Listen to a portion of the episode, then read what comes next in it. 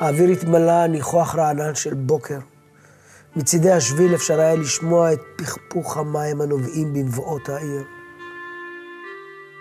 קבוצת חרובים טריים שנראתה כאילו כוח נעלם סדרה לצידי פתחה של מערה, עצרה את צעדיי.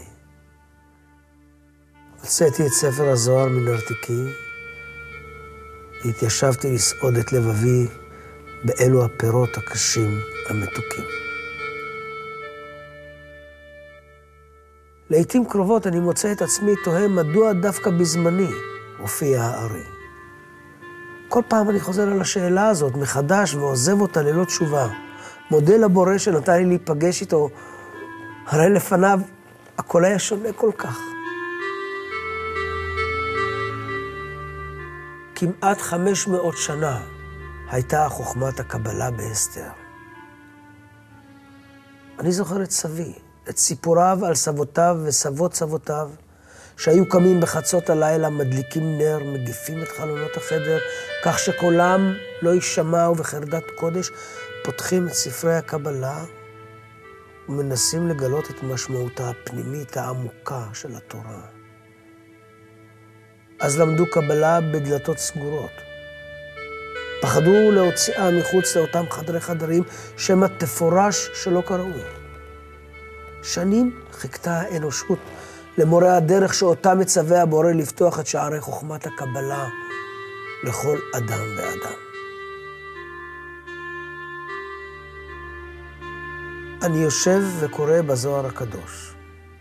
רבי שמעון בר יוחאי מסביר, אמנם שלא עצמו ניתנה הרשות לגלות את סודות הבורא, עדיין אי אפשר לגלות סודות אלו לעולם.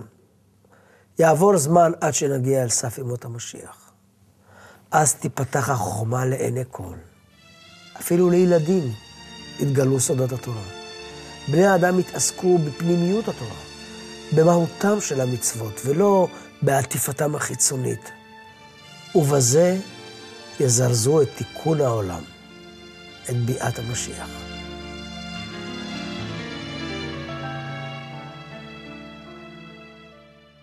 פעם אחת סיפר לי הארי על ילדותו. הוא נולד בירושלים בשנת 1534. כשהיה בן 8 שנים נפטר אביו רבי שלמה, כששלווה נסוכה על פניו. הוא ידע מי בא להחליפו. אחרי מות אביו סיפרה לארי אמו שבוקר אחד התעורר אביו כשמבט מוזר שרוי על פניו. מה קרה? שאלה אותו. חלמתי חלום, הוא אמר. הגיע אליי בן אדם לבוש בלבן, אני לא זוכר את פניו. הוא ניבא שיוולד לנו בן ונקרא לו בשם יצחק. בננו יצחק יגאל את ישראל משליטת הקליפות.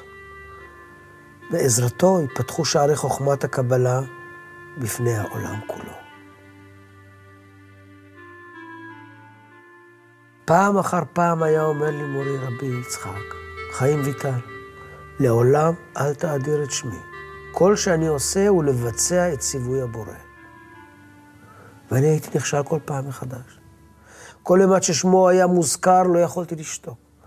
שטוף בתחושת עושר על שדרכי הצטלבה בדרכו, הייתי מפליג בשבחיו.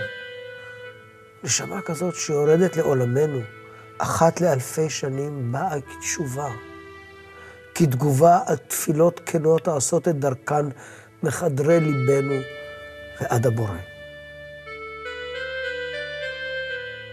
אחרי מות אביו הגיעו ימים קשים.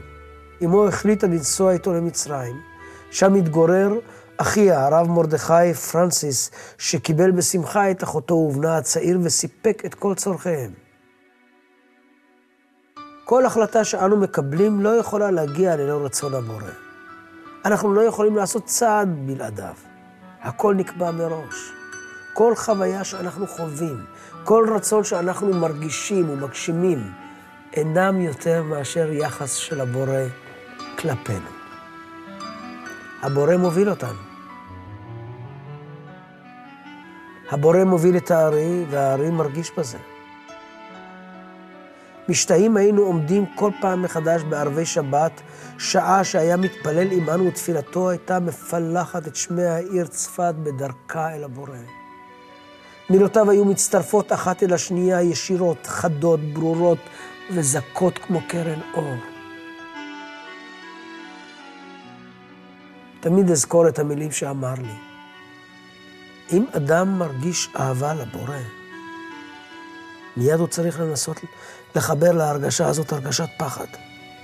שמא הרגשת האהבה שלו היא הרגשה אנוכית. רק אם יש לאדם אהבה לבורא ובאותו הזמן פחד מאנוכיות. פחד מלקבל לעצמו ולא לתת. רק אז יש שלמות בהשתוקקות לבורא. רק אז הבורא עונה.